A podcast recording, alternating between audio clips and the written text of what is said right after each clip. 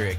This is the 22nd episode of the Heat Check podcast, and it's October 29th, 2023, when we're recording this one. Gonna try and have it out for you soon. Thank you all so much for tuning in, listening to our podcast, whether you're on Spotify, YouTube, or any other podcast streaming platform. We're happy you're here and gonna make it a good one for you. Joining me today is my co host and Brandon Pfaadt's personal chef, VSP Tallman.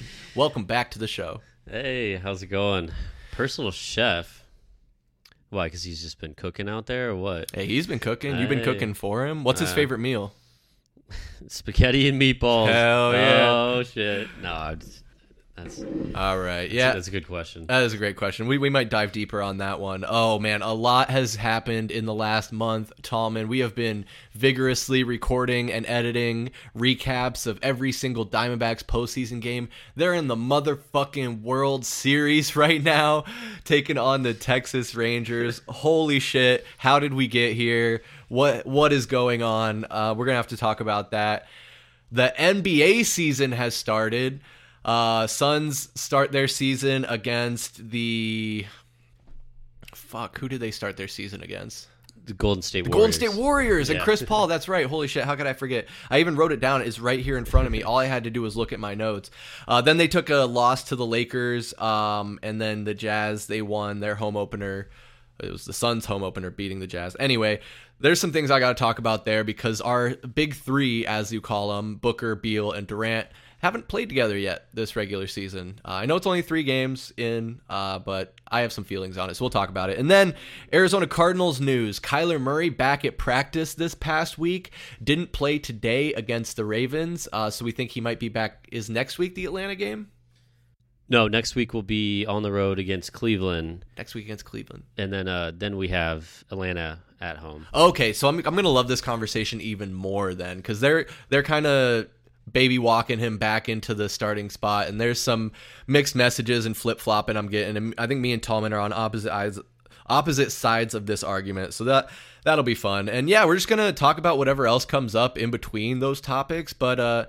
Happy to be back. You guys might notice no Michael Benjamin today. Oh, Michael. It's uh it's been a long couple weeks and he needed a rest today. So we gave him the day off. He's chilling. I think he took a long nap today. um he's been our uh number 1 supreme superb, spectacular, any adjective you can think of, video editor and really driving force of this Valley Sports Plug train that we keep pushing forward. But it's off to Michael.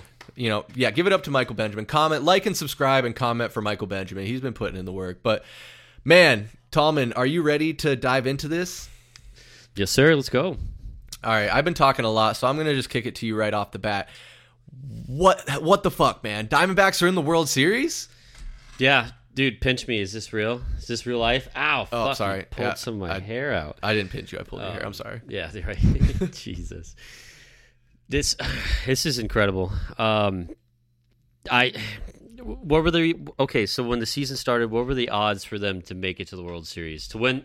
The World Series. It was like it was like 60 to 1 or something? Was it sixty to one? It or was like two hundred fifty to one for them to win or something.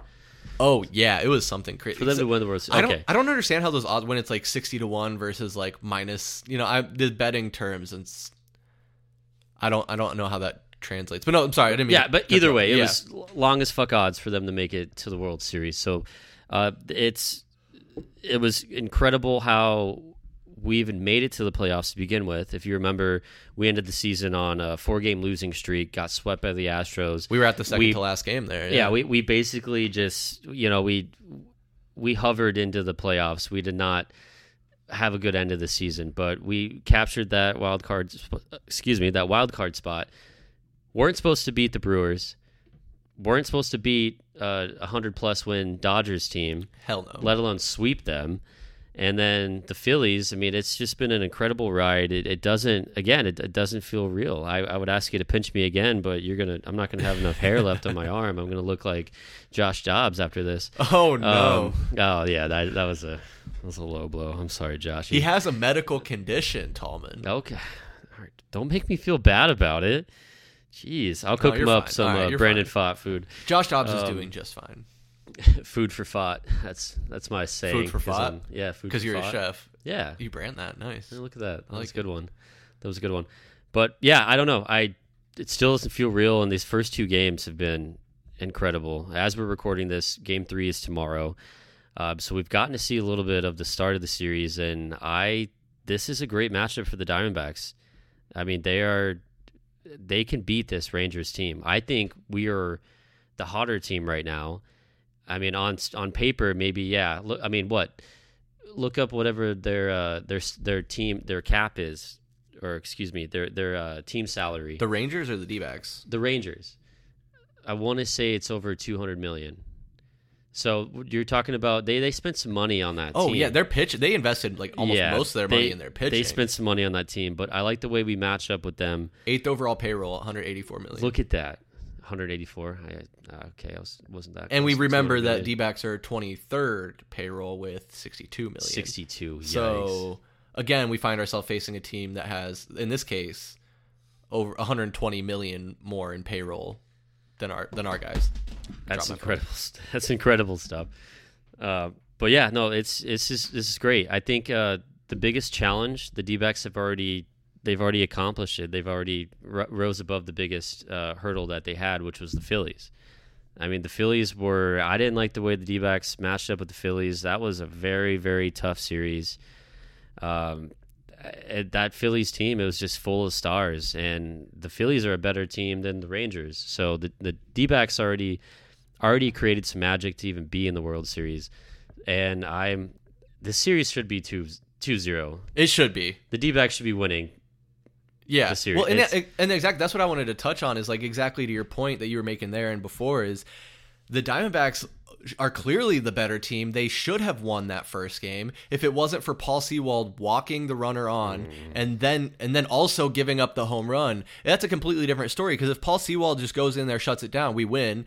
And then assuming we have the same performance next game, it's 2-0 com- on the road coming back. Now, granted, that was kind of the Rangers' whole thing that they have going for them is that they've played really well on the road this postseason. They won all four of their games on the road against Houston to even be in the World Series. So that part does scare me just a little bit.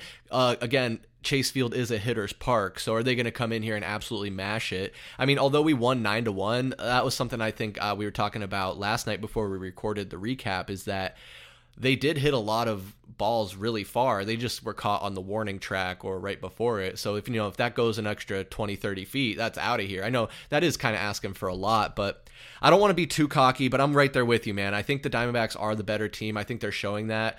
The Phillies were a tougher matchup for this team, and we overcame that. In- on paper, the Dodgers were a tougher matchup than this, and we overcame that. Granted, it was just a what a three, four, five game series with the Dodgers Best of five, yeah. best of five there, and we and we and we showed out and we fucking did it. Um, but the, I want to want to rewind a little bit because when you're talking about what the expectations were, man, like we were re- recording these this Heat Check podcast and doing MLB preview streams on YouTube, and we were talking about the expectation for this team this year to be go above 500 and make the postseason. Like best case, make the postseason, and we'll be happy. And they've far exceeded those expectations. And now the national media is going to hate on us for being an 84 win team in the World Series. And on top of that, saying that we're oh why are they saying they don't deserve to be here? They're playing that tired trope or like no one not not that they don't deserve to be here but that um nobody believes in us.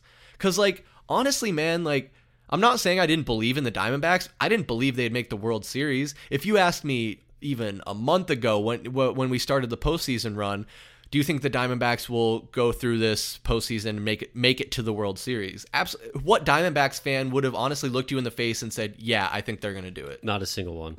Nobody. No, well, because the the biggest thing was okay. We're ending the season in September. Yeah, we got a wild card. Yeah, a, a, a three game uh, wild card series. Yeah, we can pull that off. But the biggest question mark was how does this pitching rotation make it through a seven game series? with only two two real starting pitchers and a question mark in Brandon Pfaadt Exactly. at the beginning of Yeah. October, right? with with only three actual starting pitchers, right? I mean, we saw it in the NLCS. We had to do a, a bullpen game in the NLCS, and it, it actually worked out. Uh, but but I'm with you, man. I, I- you know the the big wigs at all the TV stations are like, God damn it! Yep. The World Series is the Rangers and the Diamondbacks. I mean, what the Rangers won 90 games in the regular season. Something like that. Yeah, D-backs won 84. This is not this is not your big time matchup in the in the World Series that you know all these everybody wants to see to draw that all the extra viewers and, and whatnot. But hey, I don't care. Everyone in Arizona is going to be watching it. I'm stoked as shit. I could give two shits less what anyone thinks or who's sad, what CEO's upset about the viewing. Uh, but no, you're right. It's it's kind of that.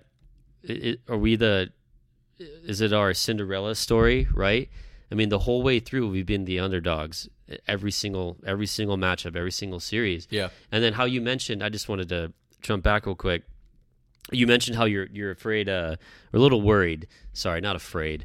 Uh, worried about the Rangers and, and, how. Yeah, that's right. uh, worried about the Rangers on the road, um, and how how good they've been on the road. Well, think about how good the Diamondbacks have been at home. We've only won lot one game, or excuse me, lost one game at home. Granted, what we've only played four of them at home. Yeah. Right. One with the Dodgers, and then uh, three with the Phillies. So we've only lost one of those games, and then look what we did on the road. The the, the D-backs are just we're good on the road and at home.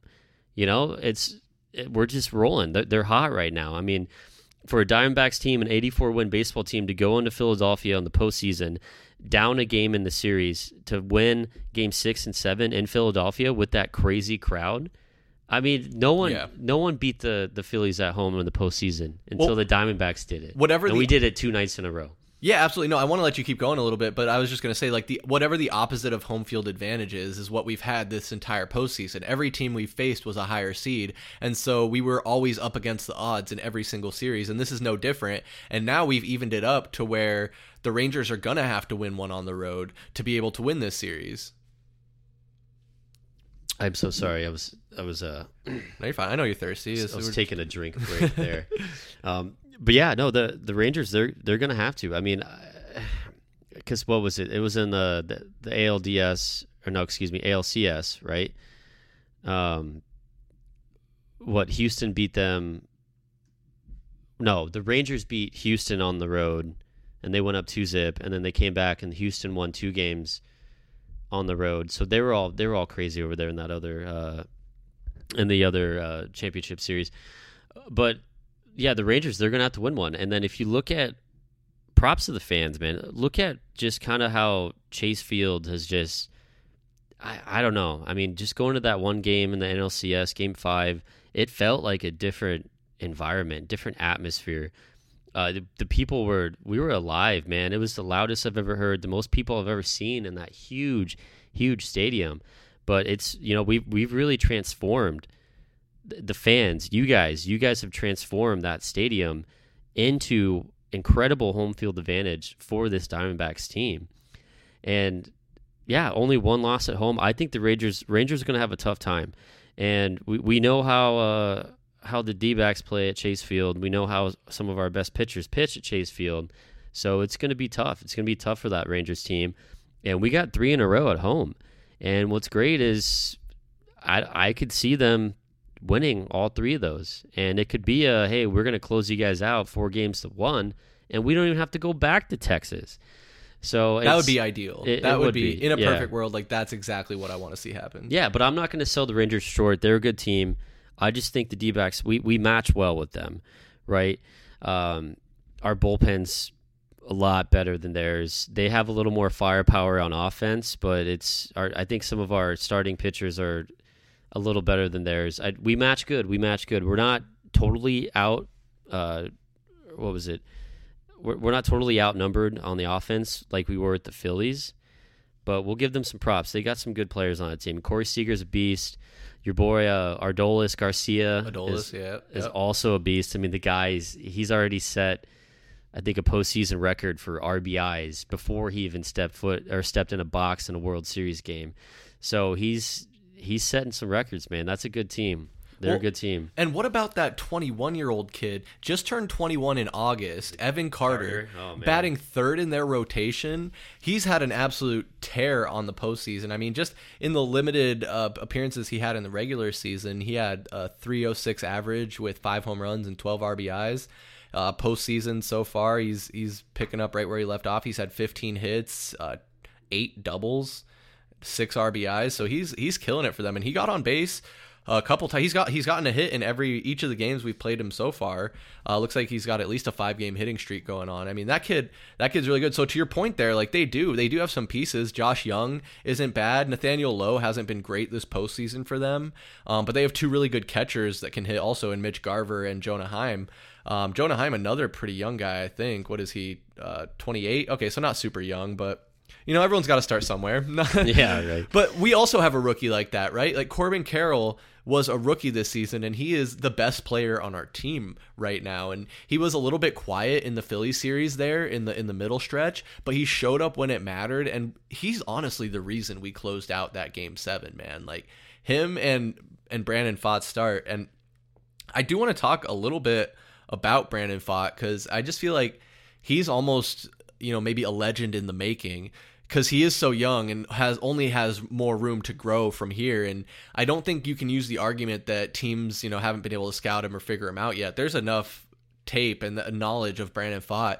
He's so far in his last couple of starts, man. I've been so impressed with the placement of his pitches, the velocity he's having.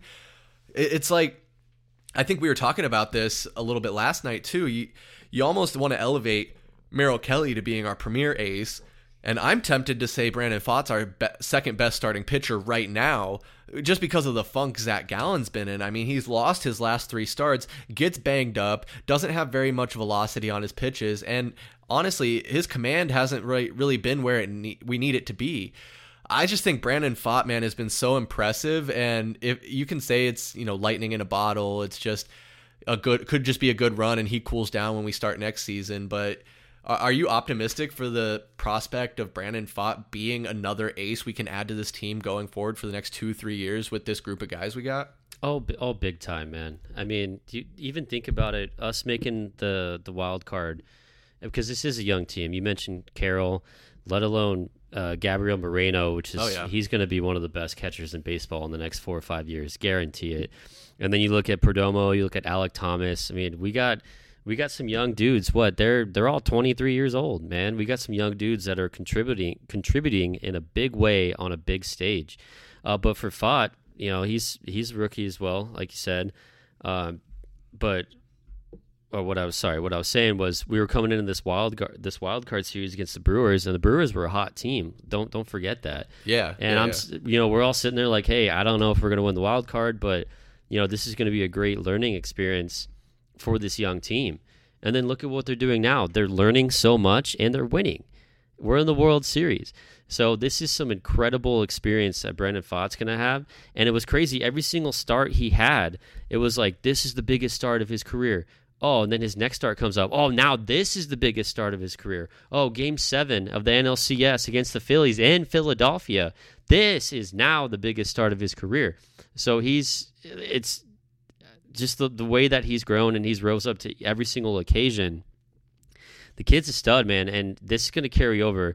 I mean, think about it. Going to the offseason, he's going to have all the confidence in the world, regardless of how this World Series goes, because this season's already a win for the Diamondbacks. I obviously it's so close, you can taste it. It's so sweet, you want it. You want the prize. Oh. You do. It's right there. It's right there for the taking. So you want them to win the World Series, but it's a win no matter what. But Brandon Pfaadt, he's going to be a big piece going forward because, I mean, just look at it. He's getting so much valuable experience, and his confidence has to be through the roof. There's no doubt about it. But Merrill Kelly, man, Mer- Merrill Kelly's been an absolute killer.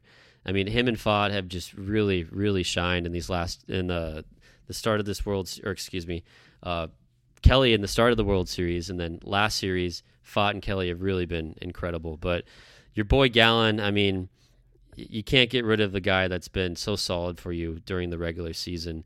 I don't know if he's just gassed, man. I don't know what it is, but I mean, he's his fastball has just been people have just been jumping on it. They've been jumping on it, and he's I don't know. He doesn't have the the command and the swing and miss rate. Really, it seems like he's getting a lot of hard hit balls off him. Yeah, and it's kind of the opposite with Pfaadt. Like Pfaadt had that issue during the start, the beginning of the season where smashed, he was getting, man. Yeah, yeah, he was getting absolutely smashed.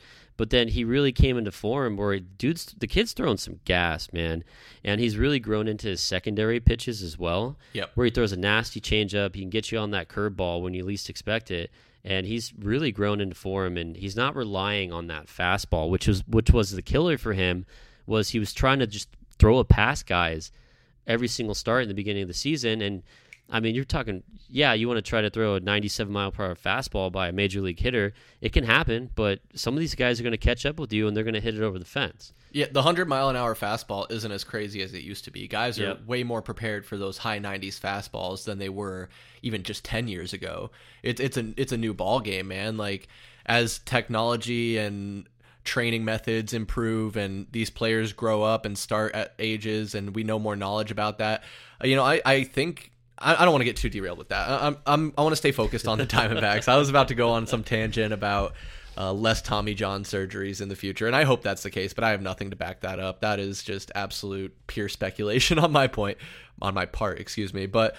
Yeah, man, you're on point with everything you're saying. I, I agree. I don't think you get rid of Zach Gallen. I'm not saying you expressly, sorry, expressly demote him to. I just kind of played footsie with Tallman, Let's if anyone's wondering. Um, but no, I don't think you expressly say like, "Oh, Zach Gallen, you're our number three. Like through the rest of, at least the rest of this World Series, he's going to be the number one guy, and he should be. I mean, he what he did in the regular season is part of the reason we're even here to begin with. And it's not to say he's had a complete shit postseason. He's had a, a fairly decent one up until you know recently, where he's kind of hit Yeah, a wall. I mean, don't forget, he was the starting pitcher in the All Star game. yeah, there you go. He, He he was- was, he a was Cy Young candidate most Yeah, of the season. He had a 11 and 3 record going to the All Star game, and then he finished the season 6 and 6. So he had a terrible second half. Why Yeah. I remember that, I don't know. um, but he had a terrible second half to his season, and yeah, he has struggled in the postseason, unfortunately.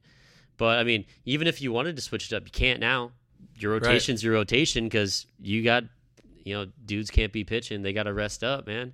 So it is what it is this year. Well, and, and just cons- consider that contrast though, because it's like everything's coming together at like it needs to. Where when Zach Gallen's not doing as good, you have other guys coming and picking up the slack. Where Merrill Kelly is just 100% on point. Brandon Pfaadt is right up there with him, just about pitching his fucking ass off and you kind of have this three man rotation and then even our bullpen man when you have the bullpen game and you have Mantiply, Saalfrank, Thompson all those guys doing their job even though it's only one or one and a quarter innings or whatever uh, one and a third innings excuse me they're they're doing their job when they're called upon and getting it done I mean Andrew Saalfrank didn't come up to the major league roster from AAA until September, the early September, I think. So he only got about a month with this team, and he's been absolute an absolute stud out of the bullpen, man. And Sewald, I remember you and I had just finished a round of golf, and the D backs were playing the first game after we had traded for Sewald, and he got the close oppor- or I'm sorry, the save opportunity,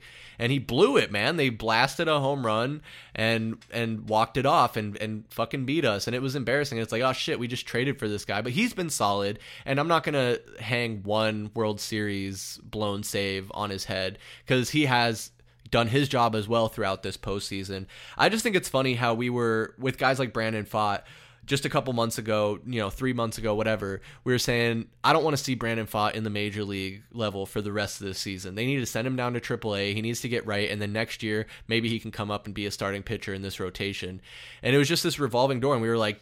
Damn, Hazen, why didn't you trade for a pitcher at the deadline? Oh, you got Tommy Pham and Jace Peterson, and Jace Peterson's been absolute dog shit and garbage, and he is on this postseason roster. He's on this World Season roster, but even no, go ahead. No, I was just gonna say. So uh, at the the trade deadline, the D-backs trade for Jace Peterson.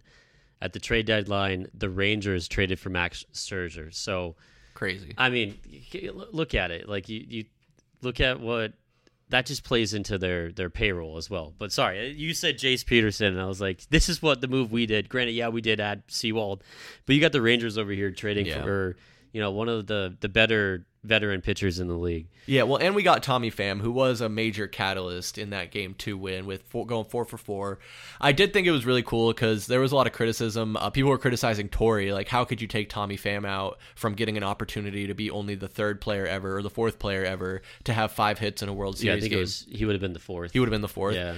yeah, and and he came out on Instagram, I think, and cor- and set the record straight, if you will, and said that he asked Torey to put in Jace Peterson for him so he could get get a bat in the World Series, an at bat in the World Series. Oh, really? I did not see that. Yeah. Okay. Yeah. Yeah. I texted you and Mike that this morning, but yeah, he, God, I gotta pay more attention. To yeah, man. phone. This this is uh these are how your uh, Valley Sports Plug hosts stay in touch with one another. They ignore just- text messages. Oh Jesus! Oh, I see. Pham asked Torey to put in Jace. Oh, yeah, so it's it's like a really good feel good story because obviously we had that game in the bag at that point. I mean, at least Yeah, hope, yeah, yeah. Barring anything Yeah. catastrophic. I mean, I, I asked Torey, can Jace hit for me? I wanted my dog to get his first World Series at bat. Stop this narrative, please. What I do? respect, Let's dude. go. Yeah, that makes me love Tommy Pham even more. Like Dude, on top Tommy of Pham's the man. So, so you know, Sewald fam.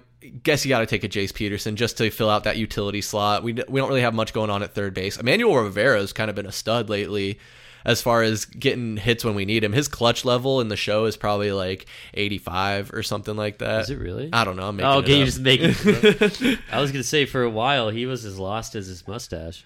oh man, but his chains are on point, man. He had so much ice last ice, night. ice, baby. Dun, dun, dun. crazy. But yeah, man, this Diamondbacks team, they have just exceeded every expectation, every goal we had set for them. So even if the Rangers win this World Series, this season is a success and more than a success. Like I can't even think of the word right now to describe this season because they've just It's incredible. it's unreal. Like I am It's- it's just still in shock. It Like really is. looking at like the the social media and just going on ESPN and like the only baseball game being played right now is Diamondbacks Rangers. They are the last two teams standing out of what 30, 32 teams in the MLB? thirty. 30? I can never keep track cuz it's like Yeah, all, no, all yeah, the leagues are real football's close. 32, basketball. Basketball 30, 30. baseball 30, hockey 30. Right? Hockey's 30. Nobody cares about hockey. Aha. I'm sorry. We, well, maybe we'll cover hockey someday. We always talk about it. the Coyotes aren't off to a horrible start to their season, but uh, not doing too great. Anyway, yeah, Diamondbacks, man. Um, I love it. I love it. I'm really excited to see what happens. Game three is going to be on Monday. Sorry, there's 32 teams in the hockey. 32 teams in hockey? Yeah, Okay, so- because remember they added uh, the Kraken and the Kraken and the Knights. Golden Knights. Yeah, there you go. There you go. I that didn't feel right. Feel right when I said that. Um, but yeah, just just one last thought though on the No, yeah, go for it. Uh, the, the season is an absolute success. I mean, you overcame every single obstacle. You outperformed every expectation that was set to you, and then you can even still, even though in the middle of the World Series, Game Three coming up, you can turn on ESPN, and they're still talking about the Dallas Cowboys. They're still talking about LeBron James and the Lakers. Where is the love for Arizona sports, my dude? Where is this? Look at this absolute Cinderella story of a team. The underdogs outperforming everybody, beating the superstar Dodgers, the superstar Phillies, getting to the World Series. This is an incredible, incredible performance by a team that's payroll is only $70 million. So, total success, whether we take home, we lift the trophy or not. But then it gives you, it makes you thinking what happens in the offseason? You have an incredible young core. You- You're doing something right. You got a great manager, right? So are you going to spend a little bit of money? Who are you going to bring in? I mean, look at this group.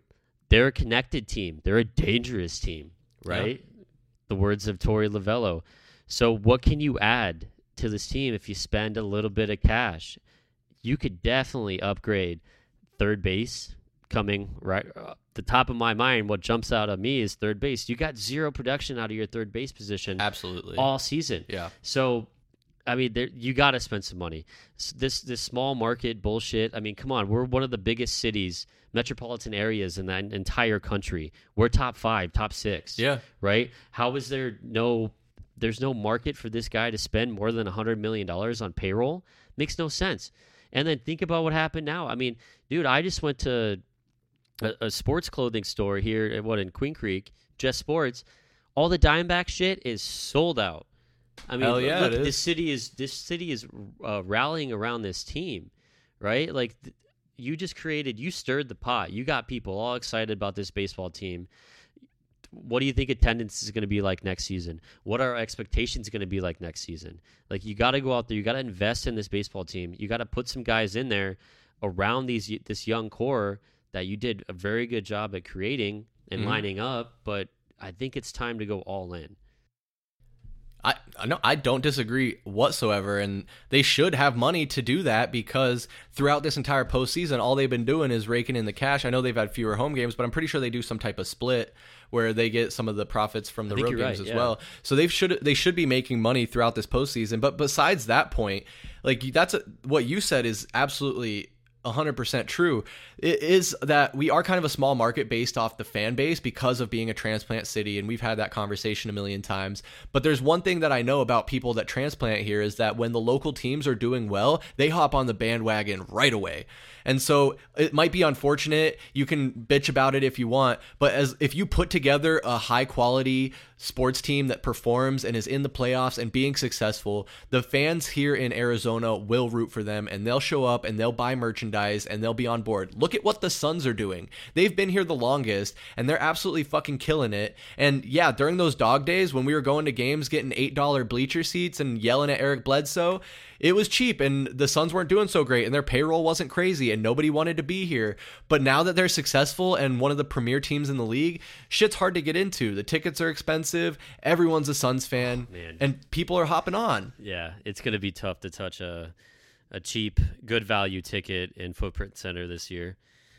Yeah. But no, you're right. I mean, I mean, they, It- Cody, they used to the give away storm. tickets. They Yeah. used to give Oh, away yeah. so many tickets. You'd see like, oh, section 308 is the Boys and Girls Club of America, and it's like the whole upper deck is empty except that section where they gave away all those tickets Yeah, to the. Boys and Girls Club. or they give them to like Fry's Food and Drug, and they give it to all their yeah, to their employees. employees or something. Yeah, just to get fans in the building to be cheering for their team. no, it's Um, and those days, I mean, as long as you have a good team on the field, those those days are done. So I think I hope Ken Kendrick realizes that, reaches into his pocketbook a little bit, and spends some money to help these young guys that you got for cheap elevate even more by adding you know 20 30 million worth of cap and see what you can get at third base i don't know if um, Jordan is going to be ready to play short. I don't know if Geraldo Perdomo is the guy we want in there every day. Maybe there's a guy coming up in free agency that we can get to help out in that role as well. I mean, it seems like we're pretty down packet catcher, uh, first base, uh, Corbin Carroll. I like. I want to. I want him to see Thomas. See Thomas continue to take strides. Lourdes Gurriel. I think he'll still be here. He's been pretty solid for us. Ketel Marte is just a cornerstone at this point at second. So yeah, third base is the biggest one. Maybe get another starting pitcher to help us out oh starting pitch. continue to build out the bullpen, and this team is just going to keep rolling. Yeah, and then well, Perdomo. I mean, that dude's came into he's coming to form this Oh yeah. Oh yeah. I mean, that's like if you're a Jordan Lawlar fan or fam, I just said fam. If you're a Jordan Lawlar fan or you're Jordan Lawlar, you're like shit. You don't want to sit you sit here and see Perdomo doing so good. Yeah. I mean, the guy he's in he's lethal in that nine spot in that lineup, dude. I mean, his his bunt, his sack bunts. I mean, the guy just pulls out pulls hits on a, a two strike count out of nowhere. The dude gets on base. So I think he's he's solidified himself. And I'm sitting here like, damn, I feel like Perdomo's the dude. Perdomo's only 23 years old. Yeah, man. he's young too. Like, yeah, it's wild. He was an all star. yep. He was an all star. So he's, I think he's, we're pretty good at shortstop. And then you forget, just like it's easy to forget about uh, defensive ability in the MLB, but he's a stud defensive shortstop as well. Yeah, he's not bad. He's he doesn't have a lot of errors, right? So I think we're good there. Third base is what jumps out. Starting pitching because um, last time I remembered, uh, p- a starting pitching rotation is five pitchers, not three.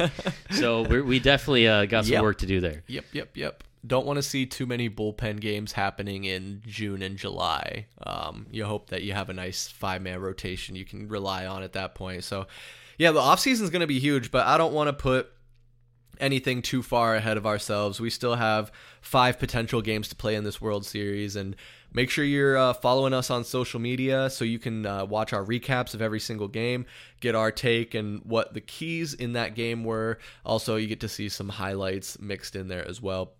But Tallman, I want to keep this rolling along here in this 22nd episode of the Heat Check podcast. So, what do you say we talk about the Phoenix Suns? Let's do it. Hell yeah. All right, let's go. I mean, they're starting their season kind of not quite how we expected in, in The some old ways. three. the I mean, old three. the big three. Devin Booker is not that I old. know, but average out their ages. Between the three of them? Yeah, they'd be like thirty. yeah, they wouldn't be that bad. I don't know. Um, but yeah, they're they're off to an interesting start. They're two and one on the season, so that's good. Uh, trending in a positive direction there. But so far, our big three or old three, as Tallman has dubbed them, have not yet taken the court together uh, to play a regular season basketball game. We did get to see them a little bit in the postseason, having some uh, first and second quarter action together. But yeah, Bradley Beal has been out with lower back tightness. Uh, he's injured. Uh, Devin Booker played the season opener against the Warriors, but then missed the next two games with a foot injury. Uh, so Michael Benjamin would tell you that uh, it's not a great start for the Book Ones, uh, the shoes uh, that Devin Booker, his first signature shoe. Uh, don't know what if there's a correlation there, but definitely something to keep an eye on. Um, it is a little interesting, not to go on a tangent about the shoes, but that he did try and make them be a more casual basketball hybrid where it's something you could wear out on a night at the club or you could wear it on the basketball court and uh club. yeah they and he honestly he I, I think if i'm remembering correctly he did say he kind of wanted him to have kind of like a skate shoe look to him too and if you look at them they really do they have like a real flat bottom to them kind of you, you just look up a picture of them you've seen them Yeah, we, no, I don't we've know. shown them before uh, mm, I can't remember what they look like. Yeah, but the I wanted the biggest thing I want to talk about with the Suns is just some of the narratives that have been popping up around the internet and with the radio guys and different personalities and these people in the valley that talk about the Phoenix Suns. And one of the biggest sentiments I think that's come across is that a lot of people just aren't too worried about the big 3 not playing together yet uh, big one I saw, and I, I should have pulled it up here, but one of the local writers, I think it was on Twitter, or I guess X.com now, said that the Suns aren't. He, he wrote a big thread, and he said the Suns are not trying to win games in October. They're trying to win games in June. And I get that. You you know, it's all about making it to the playoffs, and then from there, you know, pacing yourself, making it to the playoffs and pacing yourself. So I can appreciate that.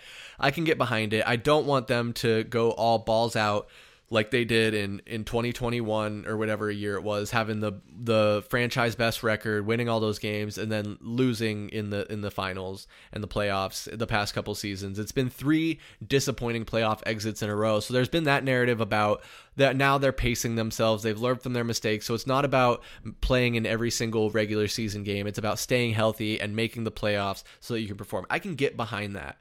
But at the same time, this is exactly what we were worried about when we made these trades for Kevin Durant and Bradley Beal. Yes, they are spectacular players. They are all stars. They are superstars when healthy. And these guys are not ever healthy for a full season. And I know it's rare nowadays to play a full 82 games. I'm not asking them to do that. But guys like Kevin Durant and Bradley Beal are only playing maybe 50 games. And so I even posed a question like, how many games are these guys going to play together? Tom, and I think while I was even just writing out some of my notes here, I, I noted like, is it over under 30? And what did you say, 20? They're going to play 20 games together? was it that? It might not have been that bad. No, I was. I get might have been a little dramatic on that. Um, but the way it's starting, yeah, it feels like what are they only going to play 20, 25 together? A realistic number, though, we'll probably see if all goes well, right? Um, I would, if I had to bet, I'm sure the line's probably 52 and a half. I bet you Yeah. that would be the line. Um, I would say under. I, I, I could see them only playing 45 games together. Uh, but right now, it's easy to say, well, what the hell? You know, I mean, Yeah. it's it's starting to feel like maybe they only play 20, 25, and then you're sitting there. Kevin Durant's not he's not playing hero ball at all, but I mean, he's trying to do it all on his own, and all it takes is him to slip on a layup in practice, and he's gone for a couple weeks, uh, which you don't want to see that. I mean, because KD's, I mean, he's as old as his jersey now, you know, his jersey number, so you, you got to watch out for that. He's no spring chicken. That's right. Oh shit! Oh, I thought you were still no, rolling. no. I'm sorry. You go ahead. I didn't mean to kill you, kill you there, but um, yeah, I know. I just think the biggest part of it for me, with wanting them to all three be on the court for as many games as possible together, even if they're you know getting out to an early lead and then you kind of give them some rest later in the game, or I need I know there's going to be some rest here and there, and at the same time the NBA is cracking down on it, but I don't want to go in that direction. I wanted to talk about just the fact that I do want them to play together and get that camaraderie built up and that chemistry because it's a bunch of new players on this roster. I mean, I was trying to go through the list from last season. You can kind of count Kevin Durant because we got him at the trade deadline, but you really got Devin Booker, Josh Okogie, uh, who's the the guy we got from Golden State, um, Damion Lee. And then that's just about it, I think, now because Ish Wainwright's gone. Uh, we waived him. Yeah, yeah. So we got a lot of new guys in uh, Yuta Watanabe, Jusuf Nurkic, Grayson Allen. These guys that are playing significant minutes are, are totally new here. And so there really is. I know these guys are professional basketball players, and they they can and will gel pretty quickly. But you really got to figure out your flow and who's going to have what role and at what times during a game, especially when you're talking about a postseason run. And it just worries me that if these guys are only playing 30, 35 games together, are they going to be ready to know who's in charge and who's going to take do what in what spot once we get to the postseason? Because there's only so many situations you can find themselves in. And I mean, in a perfect world, right, when these three guys are all on the court together, we're going to win every game by 10 to 20 points or more. You would think, like on paper, that's the thought, right? But it's not a guarantee because there are some tough opponents out there. I mean, we saw the Milwaukee Bucks start their season in the East with their new duo, if you will, I guess, in Giannis and Damian Lillard and they did absolutely incredible and they're off to a hot start. And in the west we got beat by the lakers. You know we know what anthony davis can do when he's healthy. That's another guy where he's not going to play full 82 lebron at his advanced age and and it's incredible that he's still doing what he's still doing. But Eh, there's teams out there that are going to challenge us and then we'll have those different situations to get the looks of who's going to do what in what spot. But i think it's very naive to say oh they're not worried about games in october november. They just have to be worried about games in june. Well you know you start building towards that in these early months because there's going to become a lull in the middle of the season where guys are banged up. Eh, you, do, I just, I'm, what I'm really saying is you don't want them to be banged up in the beginning of the season or the middle. You don't ever want him to be banged up, but ideally, you know, you know, in a in a realistic world, you know it's going to happen mid season, and I just I can't get behind the the thought of being okay with them not being on the court to start the season. Yeah, no, I'm, I'm totally with you, and it's it's so easy because the the comment that you're saying, you know, they're not worried about winning games in October. About you know, they're only worried about the playoffs pretty much and it's so easy for you know a team of this caliber with the expectations that they have with the star the, the star players that they have, it's so easy to say, well, the regular season doesn't mat- the matter. You know, the regular season doesn't matter at all. Like they're a shoe in for a playoff spot, and it's kind of like let's just sim the regular season, fast forward, and let's get to the playoffs, right? Because I mean, this team's going to win sixty games at least. You would think, right? yeah. They're gonna they're gonna find a, uh, some type of playoff spot. So it, it's easy to say that, but at the same time it's like well it's it's kind of not the case anymore. Like you mentioned all the new faces the new coaching staff. I mean this is a this is a whole new journey for this team. You know it's like they got to figure out how they're going to be successful together right? It's not just hey let me go and it's like in Madden where you turn the salary cap off and you go into the off season and you sign every single free free agent um, that's on the market and you have this stacked ass team it's not like that. They're not just going to gel all the way together. Like it's this is a whole new journey. Like this regular season does matter, you know. And then how the whole question with load management, you know, the all the stuff they're trying to do to make sure all the the superstar players play, and then the age limit was it thirty five. Or no, it's years of experience. I don't remember exactly what it is. Where you don't yeah. have to play in back to backs if you meet the certain criteria. Um, but this team needs it. They need all the time they can get together on the court. Like I'm, I'm with you on that because they you know, you still have to figure out who does what. There's no true point guard, right? And and it's easy to sit here and say, well, the one guy that's going to have to sacrifice is going to be Bradley Beal because number one's Book, number two's Durant, and Beal Beal's going to be the number three guy. So he's the one that's going to have to sacrifice. He's going to have to be more of a facilitator, but we have yet to see him yet on the court uh, and play together in an actual regular season meaningful basketball game. And then it also, yeah, the the age thing, you know, the the injury history with Beal is is, is definitely uh, worrisome. And then he's sitting here on uh, out not playing on the bench because of a back injury. I mean, have you ever hurt your back before? That's that's that's a that's something that can kind of be a roller coaster. It can flare up, and so that's kind of scary as well. A guy with a back injury. Uh, so I'm with you, man. It, every every minute matters, and like I said before, I, I hope you would see them at least play 50 games together as a as a trio. Yeah, no, and you're right because back in back, back angles, back injuries are very fickle and something to take seriously. So I'm not saying you throw Beal out there injured. I'm not saying his injury isn't severe enough to warrant sitting out. Same with Booker's foot injury. They could be completely valid injuries. I'm just saying it's supremely disappointing that we're already in this situation at the beginning of the season, not even early in the season. Tallman, the be- the very beginning Yeah, of the season to start the season. just not what I think any of us expected. And like I said, they played preseason basketball together. We saw all three of them on the court, and they did really well, Scored over 40 points in the first quarter. bro. Like Oh, imagine, man. imagine if they could play even fifty games together, even fifty games together. I hope that's the case. It's still possible. I'm not saying it's not possible. I hope that's the case. But again, KD is going to take some, he might take some back to backs off, especially depending on the matchup. I fully expect them to evaluate that, especially as our bench settles in. I mean, at least that's one silver lining, right? Whereas these guys are sitting out. Grayson Allen's getting extended minutes. You're having to go a little bit deeper into the bench. Guys that might not be in the rotation if the other two were healthy. So they get some experience and they can build the chemistry within themselves. But it's the stars that we're going to rely on because like let's be honest if in a again in a perfect world we make it to the playoffs we're starting our very first playoff game and all three guys are healthy what percentage of the scoring do you think those three guys are going to own Oh man, a very large, large 90 chunk plus of that. percent right Yeah, like it's it's got to be. I'd say probably a cool 80 percent. oh at least i mean you're Yeah. you're Nurkic excuse me is going to get some looks um, those guys are going to be on the bench, so there's going to be some guys like Allen who are scoring. Okogie has shown that he's been able to keep improving over over his season he had last season, and he can get on the on the board. Or what am I trying to say? He can score points. He can get to the rim. I had like He three different it in the hoop. in the hoop. Put the ball in, In the, the basket in the hoop.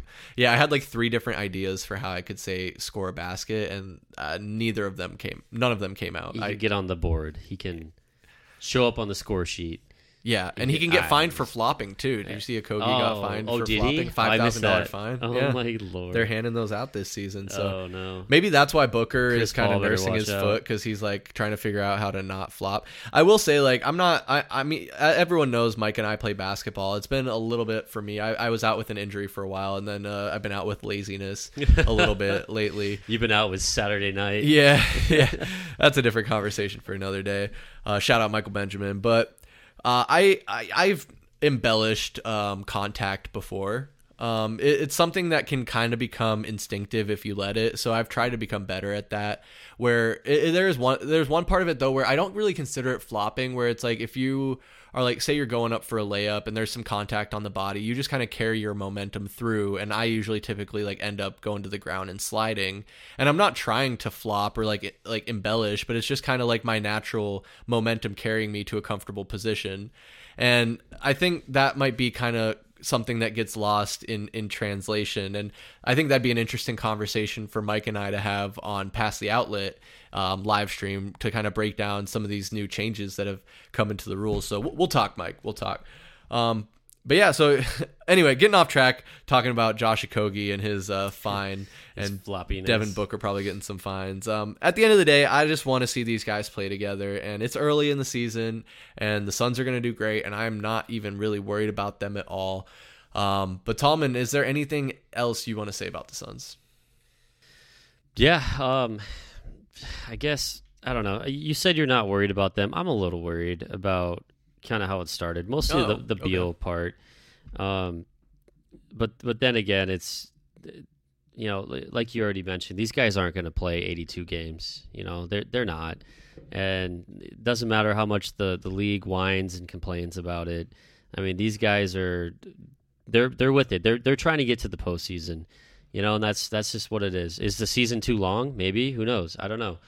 No, Um, I would. I will never entertain. You that. know, no, you'll never no, entertain I'll that. Never You never entertain entertain it's too long. games. All It's too right, long, okay, all right. Well, I mean, it gets well.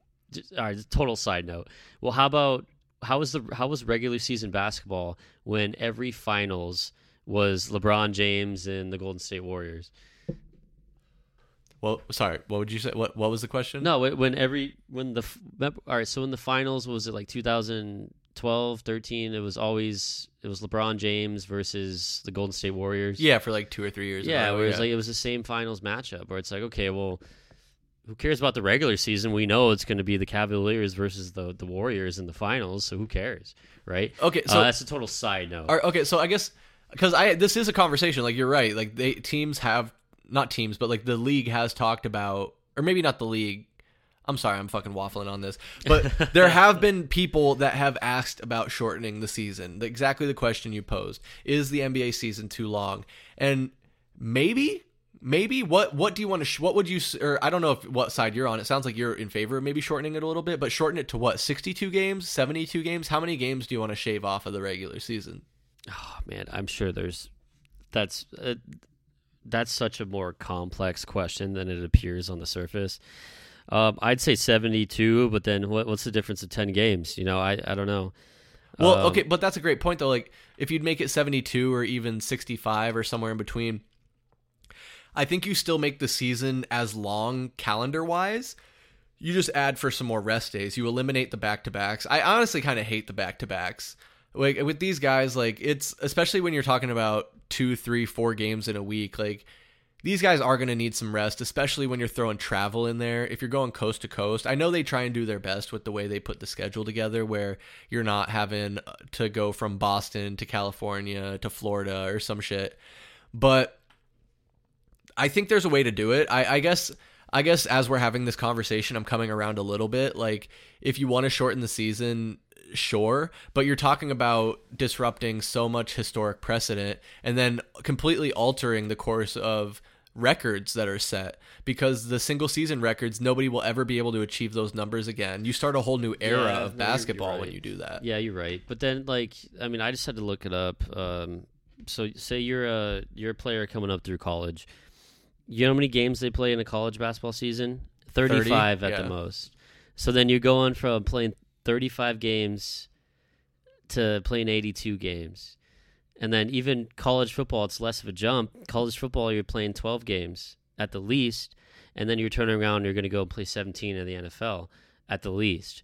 So it's I don't know. I mean, 35, 82, 12, 17. It's a, I mean, obviously it's completely different sports.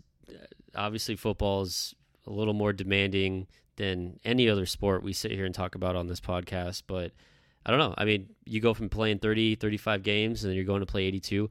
Uh, But I'm with you, though. It's an unpopular uh, question, shortening it.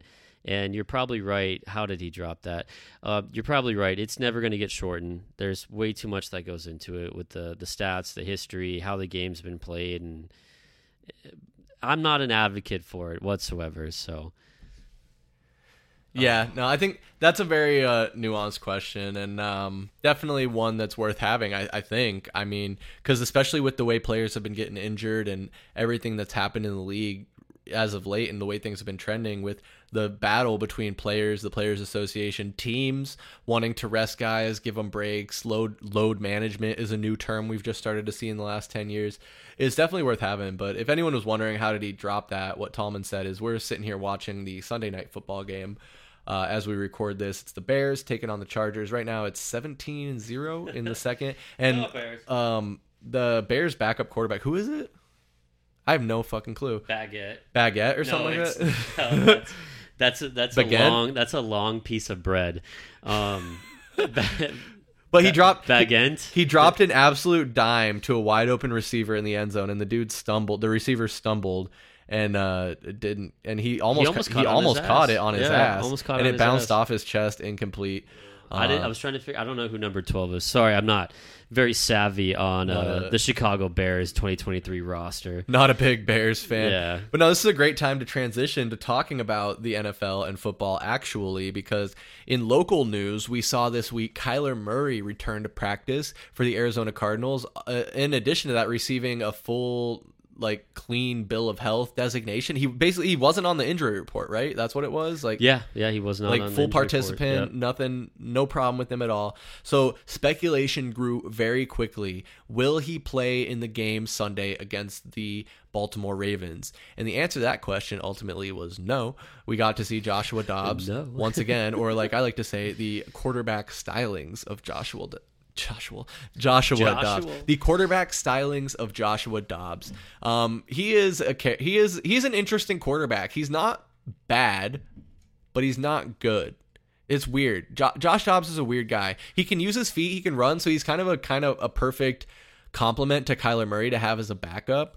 Uh, someone who can probably be on the scout team once Kyler Murray's fully healthy and kind of simulate what these scrambling quarterbacks can do in addition to being a pocket presence because he does have a decent arm on him. He's not always the most accurate, but I'm not here to talk about Joshua Dobbs. We're talking about Kyler motherfucking Murray, ready to go, but not against the Baltimore Ravens. And then is he going to come back next week? I think he should. Tallman doesn't think he should. We think Tallman thinks he should take another week and not come back to the Atlanta Falcons. Use up his full period of time that he's allotted when he's reactivated from the injury reserve before he has to actually suit up and perform. Right, something like that. Yeah, that's that's pretty close. Uh, but there's, I mean, come on, what's the what's the point of seeing Kyler come back right away? I mean, this is a one in seven football team now. What's the point? Yeah, yeah. So really, what it is, give the guy as much time off as he can get. I mean, the, he just tore the shit out of his knee, right? So, um, I, I, my feeling is he's going to take that full three weeks coming off the pup list, and why not? You know, give him as much time, and then you still have what? You still have seven games left, right? No, you have eight games left. One, two, three, four, five, six, seven, eight. You still have eight games left if Kyler comes back and plays against the Falcons at home on November 12th. I mean, eight games is a huge sample size. I mean, that gives you more than enough time to figure out is Kyler Murray your franchise quarterback moving forward? Can he figure out how to play football coming back from that injury? How does he work in this this Jonathan Gannon system? You know, that's going to give you all the answers you're looking for. And if he turns out to be your guy, perfect. If he doesn't, maybe you showcase him a little bit and you you know you dish him out in the offseason. But bringing him back for the Ravens, no, there's no way he's coming back for the Ravens. Uh, but then, well, what's what's your excuse for that though? Why? Because, because he's not ready. No, I, I, because of the playbook, because he doesn't know the playbook. Because that's been one of the big narratives that has been coming out. Is like, there's been like this fucking dichotomy where it's like, oh, Kyler Murray, you want to get this good sample size, like eight games, sure, that's a good sample size, but is nine, ten games a little bit better? And he's had all this time to rehab. He's been working out every single day. And then people try and carry his water and say, oh, well, he needs time to learn the playbook he has to learn the playbook. It's a new offense. Well, Joshua Dobbs had what six fucking days to do that before he made his first start, and he hasn't been doing great, but he hasn't been doing terrible either. He's, I mean, we're one in seven, Cody. We're we're one yeah, in that's seven. that's the that's my reasoning. We're one in seven. But that okay. I can use that too. Then, I can use that as my reasoning too. No, I want you to go here, but I could use that no, as, ahead. Yeah, as right. my reasoning too. Whereas like we're one in seven, what do you have to lose? If you already think you're going to lose the game, win or lose, like are you worried you will win games and then you won't get the draft position? Is it more of a chess match? Am I am I thinking too deeply about this? Yeah, well, no, I wouldn't say you can never think too deeply about something that you're interested in, right? Right, right. young brothers, Absolutely. young crunk yes. brothers. Mm-hmm. Um, no, it's I think what what you have to lose is you're risking injury. You have to lose Kyler Murray if he gets hurt. And you don't want him to get hurt. Like if he are comes we, in, are we a playoff team next year? Oh no, God, no, no. But I mean, it's it's it could be possible. I mean, that's the beautiful thing about the NFL. You don't need to rebuild, tear everything down, and take five years to rebuild up a playoff team like in the MLB. It's not like baseball. NFL, you can turn around and you can have you can have a playoff team in the next year or the next two years. So it's it's possible we could be a playoff team, but then you got to look at your the rest of the division and would it be difficult? It'd be very difficult. But at this point, one in seven football team, you're not worried about winning games because we're probably not going to win a lot of games. You're worried about Kyler Murray getting hurt, and you're already getting him for eight games. And he's coming off of the biggest injury of his career. So there's no point to rush him back because it's not like, all right, if this team, what we're one in seven, if we were four and four, I'd be I'd be like, yeah, get him out there. You know, make him suit up. You know, get him out there. So yeah, that would, okay. that would be a different. If we're actually here trying, we're building something, we're surviving with Dobbs at quarterback, and we have a chance to actually make a push. At this point, there's no reason. Eight games, all right. So eight games is, is our sample size if he comes back against the Falcons, and I could be totally wrong. Who are he those opponents? you have it right there in front yeah, of you. I do. So he, we're we're playing some good competition, man. So it's not like he's coming out here playing a bunch of bums. He's not. So obviously the Falcons, but the Falcons are four and four they're doing a lot better than better we are, right? And then you got the Texans. The Texans are three and four. they're doing a lot better than we are, Lost right? to the Panthers today. Yeah, well, they did. Yeah, that was rough. Uh, but they're they're a three and three team going into the uh, into the Sunday this week. Uh, then we got division games. We're playing the Rams. We're playing Seattle. We're playing the 49ers. So he gets to go up against that 49ers defense. He also gets to go up against the Steelers defense, which they're a great defense. That's going to be a challenge for him, and it's going to be great to see how he responds to that Steelers defense and even the 49ers defense. I mean, also we're going to play the NFC best, the Eagles, man. I mean, you got three division games, you got two really tough uh really tough defenses. You're playing one of the best teams in football, the Eagles. The only easy one you're going to get is the Bears, but the, the Bears have a better record than you right now yeah, they're starting baguette right now, um, but I'm sure, I'm sure, come December 24th, Christmas Eve, I'm sure Mr. Uh, Justin Fields will be back. But that's a that's a solid sample size. It's good competition, and I, I don't see the reason why he needs to rush back against the Browns. If you look up the stats on the Browns, the Browns have to be a top five, top six defense right now in the NFL. That's a good defense. Their offense sucks because Deshaun Watson can't get massages anymore, and you got PJ Walker starting. Yeah, that offense is going to struggle because Deshaun Watson's not playing, and he's not his uh, he's not Texas Deshaun Watson anymore. But what's the point going on the road to play the Browns? Rushing him back to that. But you could also argue How- that you're not I- rushing you him back. keep I saying that. How is it rushing played. him back? But what's the Because he's been rehabbing for so long. Rushing him back would have been starting in week four. yeah. No, you're right. we're going into So, week nine now. We're going into week nine. No, you're right. He's But- been but ready then- since week one. He said he would have started week one if it were up to him. Yeah, but- basically, like reading between the lines, Kyler was ready to start week one. If we're if we're not being dumb as fuck about this, Kyler was physically, mentally ready to start week one, and this team is tut tutting him along, and they're continuing to do that. That's my biggest problem. Is this isn't about protecting Kyler anymore? It really isn't, and. I get what you're saying about the sample size. It's plenty. Like Well, you- tho- those you- opponents you lay out are that's good competition for sure. You're you're protecting your investment right now. So it, and it's if it's not going to make a difference if he comes back and starts week nine or week ten, what's the point? Give him a little extra time. You're gonna like this. Give him some extra practices under his Yeah, belt, go. right? Yeah, right. Josh he's only Dob- got six. Josh Dobbs had a lot of extra Yeah, practices he's only got before he started. Well, right? that was oh, it, that's a whole nother story. Um, Because that's a that's a narrative though. Like people are saying like, oh, Kyler needs to incorporate into this offense and Well, learn yeah. this new style in the playbook. He's been studying the playbook. He knows the playbook. Like he's I been don't. taking mental reps every single week. Right. He's on the sideline. He's got the headset on. He knows what's going on. He's taking those mental reps. Right. I mean, you would you'd hope he would be. He's, hopefully, he's not thinking about going live on stream la- or on uh, Twitch later. Uh, that was I, that's. I haven't that's been keeping track, but I don't think Um, he does that anymore. no, to be honest, that he probably was- doesn't yeah, stream anymore. I'm just being an asshole. Um, but no, he's, he's taking job. he's taking those mental reps. Like he's you see him on the sideline. He's got the headset on. He's not calling plays. It's it's not what he's doing. He's sitting there. He's listening. He's listening to how the offense. Um, how the offense is being called. He's listening to every play call. He should be mentally envisioning what that play call is, what he would do, you know, and, and reacting to what he's seeing on the field and trying to give some pointers to Josh Dobbs when he can. But I don't know. I mean, have you seen Kyler make any eh, any contact with Dobbs on the sideline?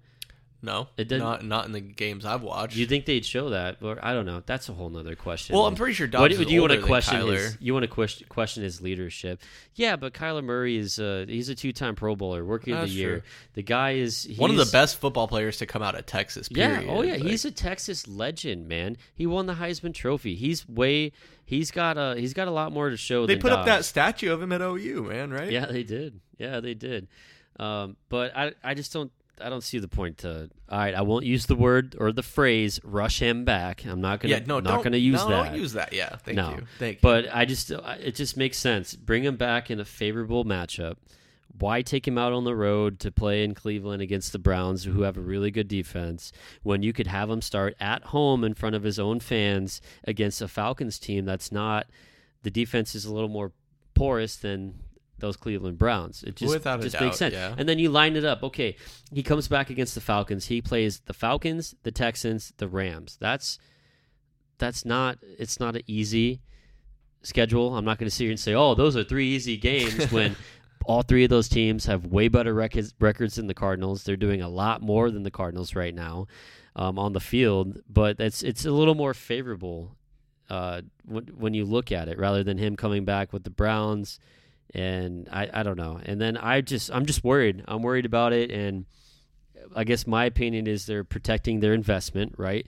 This guy costs you a lot of money. So you want to see him come back and succeed. You don't want to come back and get hurt because if he comes back get gets hurt in 3 games, man, you are just it's you're you're pissing so much down the drain and you can't get rid of the guy. You can't trade him. You can't turn him around and get something back. It's you're stuck with it. So it's it just makes sense for him to eat up the whole three weeks that he gets to come back off the pup to start and be active on game day. It just does, and it's favorable for him to start against the Falcons.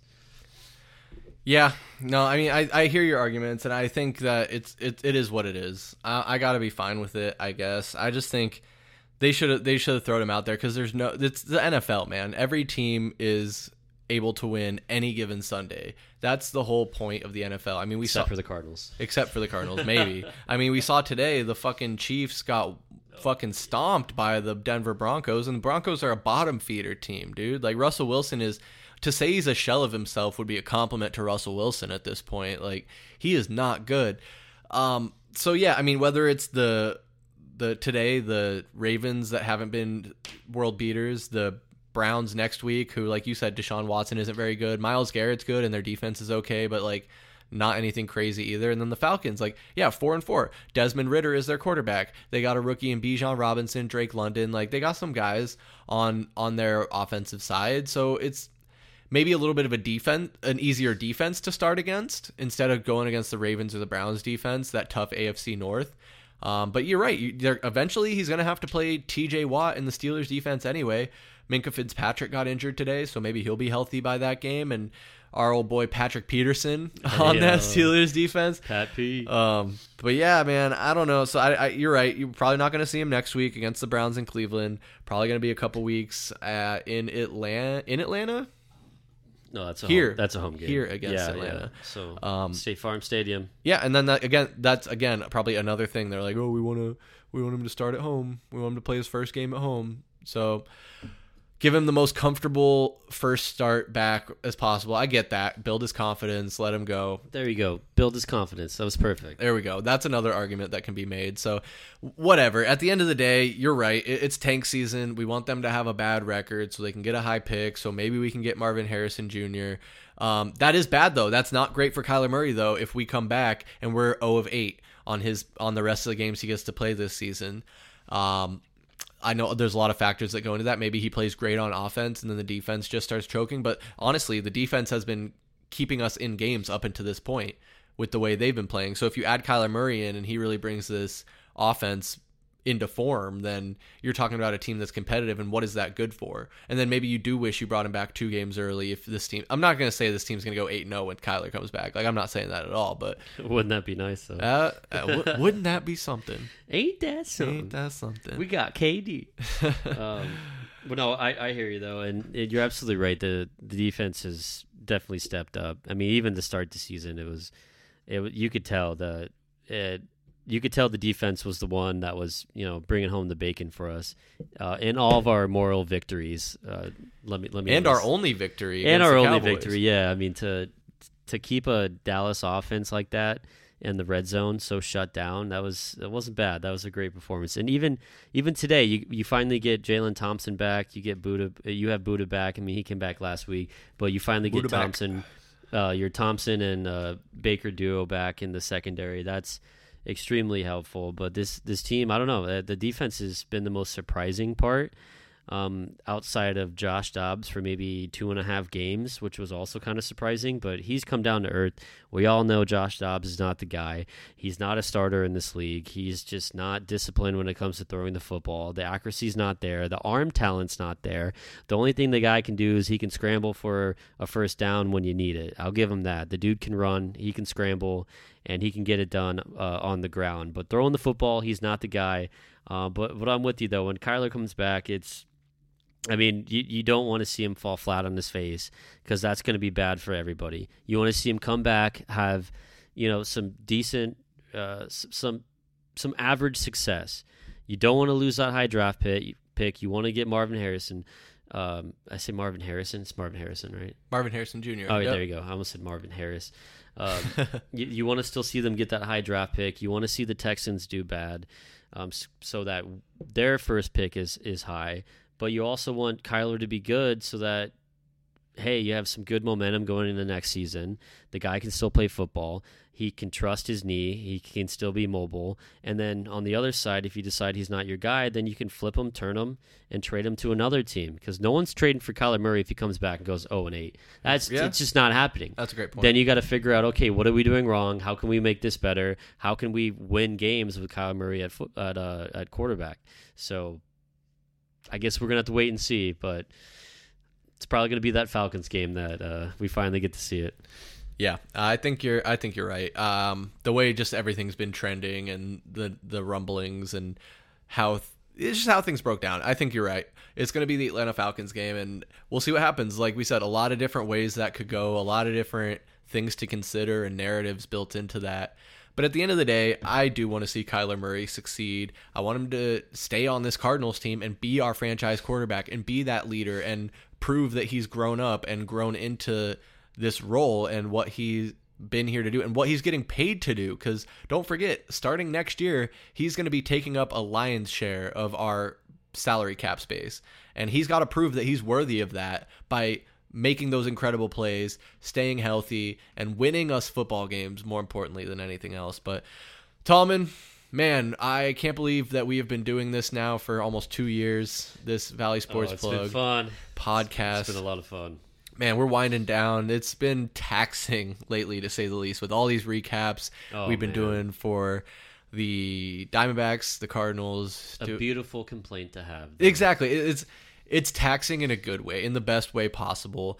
Um, I absolutely love it. I have absolutely been just wild about this Diamondbacks run, just crazy. Like it's surreal. Like we talked about it for 30 plus minutes to start this podcast, but the Diamondbacks what they're doing is just capturing the hearts of everybody in the valley and probably like like we had when we were kids in 2001 watching that team win the World Series like that really like that team cemented me as a fan. Like going to those games, I loved Matt Williams. I loved Luis Gonzalez, Randy Johnson. Like that team was incredible. So now this team with Corbin Carroll and Zach Gallen and Gabriel Moreno and Ketel Marte, like this is a the new generation's team. And if they can pull off this World Series team, that will just cement it. I'm sorry, this World Series win, that will just cement it even more. And I just I can't I can't go on and on enough about the Diamondbacks. But Tallman, is there anything else you want to say about uh, the Diamondbacks or any Valley Sports? So I mean, you, you're absolutely right. It's with the, I mean that that 2001 team stole everyone's heart. yeah, And then you're sitting there and you're talking about a, a franchise that's what that was only four years old, Mm-hmm. the, the quickest expansion team to ever have a championship in any major uh, sports league in the United States. I mean, that's that's some that's some good stuff right there. And they they stole Ari- the state of Arizona's heart, man. Everyone became a fan of that, and you kind of felt like they were you know they weren't the talk of the town. I mean, we had some good Cardinals teams. You saw a nine and seven Cardinals team go all the way to the Super Bowl in 09. and we had some good playoff teams as well as the Cardinals in 2015. you you saw some Phoenix Suns teams make Yeah. it to the Western Conference then, Finals. Then yeah, then you've seen some. So they've kind of been like the the little brother out of the main sports leagues. And then you could sit here uh, before, or well, I don't know, throw it three months ago. You go, hey, who's going to win a championship next? The Cardinals, the Suns, or the D-backs? the Suns. You would say the Suns, Yeah. right? And then everybody would. You would be stupid not to say it would be the Suns. And then now we're sitting here. We're talking. We're, we're one one in the World Series, going on Game Three. The Di- Diamondbacks have not skipped a beat, and right now I'd say the Diamondbacks are going to be the next team to win a championship. It's it's incredible. This is a great time to be an Arizona sports fan, and if you think about it, this is exactly what Arizona sports fans need. This is what this town needs right now. It has been a blessing for us, an unexpected blessing for us. So I couldn't be more happy, and I can't wait to to watch that game, game three, and I can't wait to go to game five and see what that what that atmosphere is going to be like. Chase Field. Oh man, we're gonna blow the roof off. That's gonna be a lot of fun. And hey, it's still set up to where we could win this and we could win this in five. We could. We could. It's possible. I, I hope so. So I can watch. Uh, I can watch that World Series victory with my own two eyes. That would be. There would be nothing more beautiful than that. But uh, like I said, incredible time to be an Arizona sports fan. Man, I'm envious that you're going to that game five, and I'm going to be even more envious if they have a chance to clinch the World Series win and do so. Wouldn't that be awesome? Oh man, that would be absolutely incredible. I think most people are expecting this game, this series, excuse me, to go six or seven. But man, What's what's your uh, your prediction? my prediction? yeah, Um, Diamondbacks in six.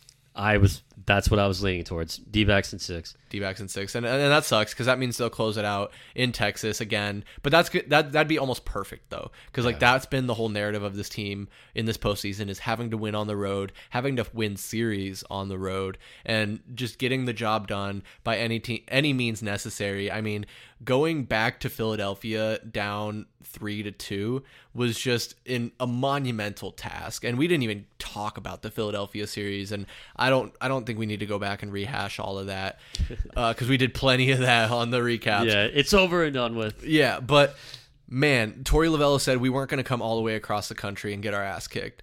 And I think that's the, the case with this, even just the World Series being like whether it's in Texas or Arizona, they didn't come all the way to the World Series just to get their ass kicked. They know what's out there about them. Nobody is giving this team any respect. Even though we're in the World Series, even though we beat some of the best teams in baseball to get here, we are not getting any motherfucking respect because these people didn't watch a single Diamondbacks game this entire season. And based off what they're saying, they clearly didn't watch much, much of the postseason either. This team's got that fucking dog in them.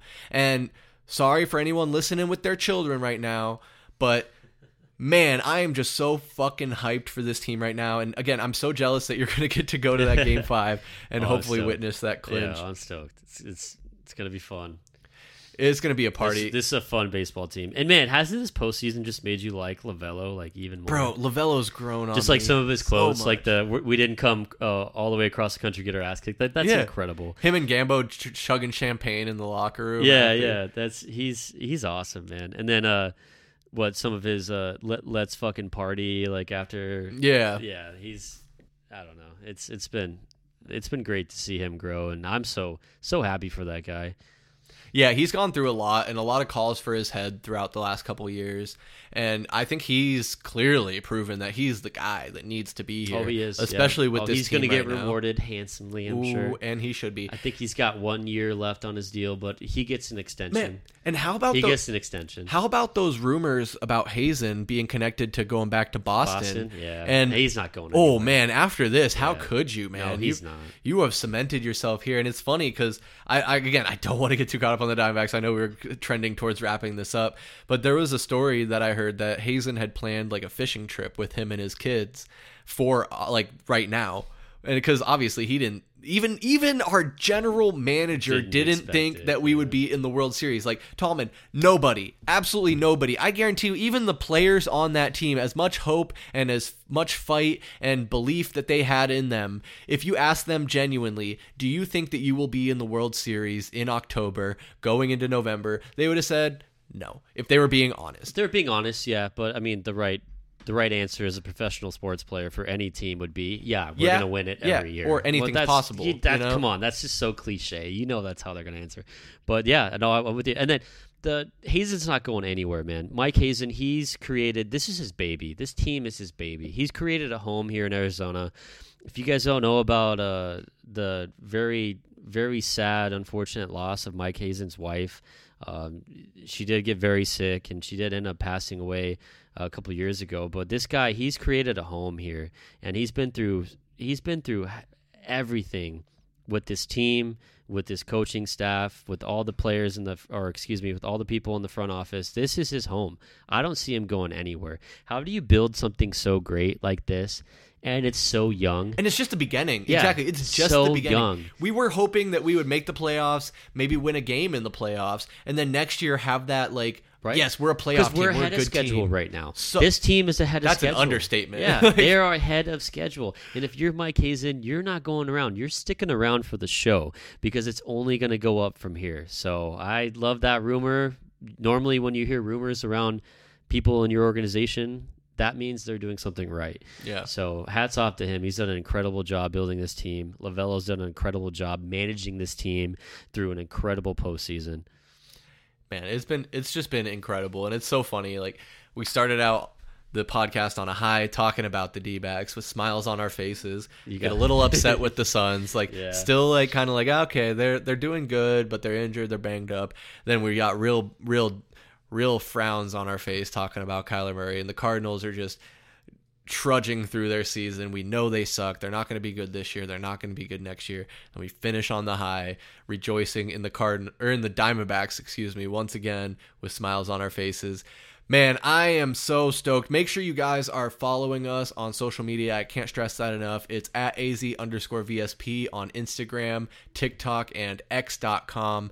Uh, and then Valley Sports Plug Arizona on Facebook and Valley Sports Plug on YouTube. YouTube is the most important for sure because that's where you can catch all of our video content. We do recaps of every single postseason game for any team that makes the playoffs. Right now, we're deep in doing the Diamondbacks recaps. I've mentioned that a few times. The Phoenix Suns, we're going to recap them every two weeks to keep you updated with how their season is going. And then weekly, every single game the Cardinals play, we'll give you a recap of that as well. So make sure you stay tuned. If you're this deep in the podcast and you're at the end here with us, thank you so much. You're a real OG, a true fan, and we appreciate you so fucking much from the bottom of my heart. I'm, love you. I'm Chris Patrick, and for VSP Tallman, shout out Michael Benjamin.